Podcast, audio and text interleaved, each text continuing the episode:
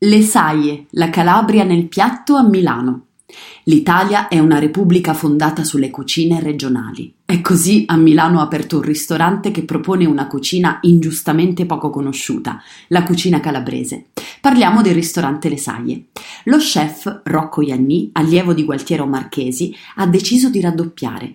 Infatti, oltre a gestire il ristorante Le Saie a Bagnara Calabra, ha deciso di aprire nel capoluogo milanese un locale con l'obiettivo di far conoscere la cucina calabrese tradizionale, senza rinunciare ad una rivisitazione attenta all'esaltazione della bellezza e dell'eccellenza della materia prima.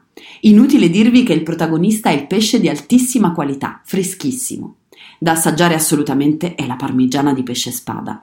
Le Sai è un ristorante che racconta la storia della Calabria. Il nome ricorda le ampie gonne con cui vestivano le bagnarote, mogli e madri dei pescatori di Bagnara Calabra, le infaticabili camminatrici che percorrevano i paesi della provincia per vendere il pesce fresco. Nella memoria popolare vengono ricordate come donne forti, audaci, spesso ritratte con pesanti gerle sulla testa. In tempi di fame e carestia contrabbandavano il sale, sapientemente nascosto laddove nessuno avrebbe osato perquisirle, sotto le ampie sottane.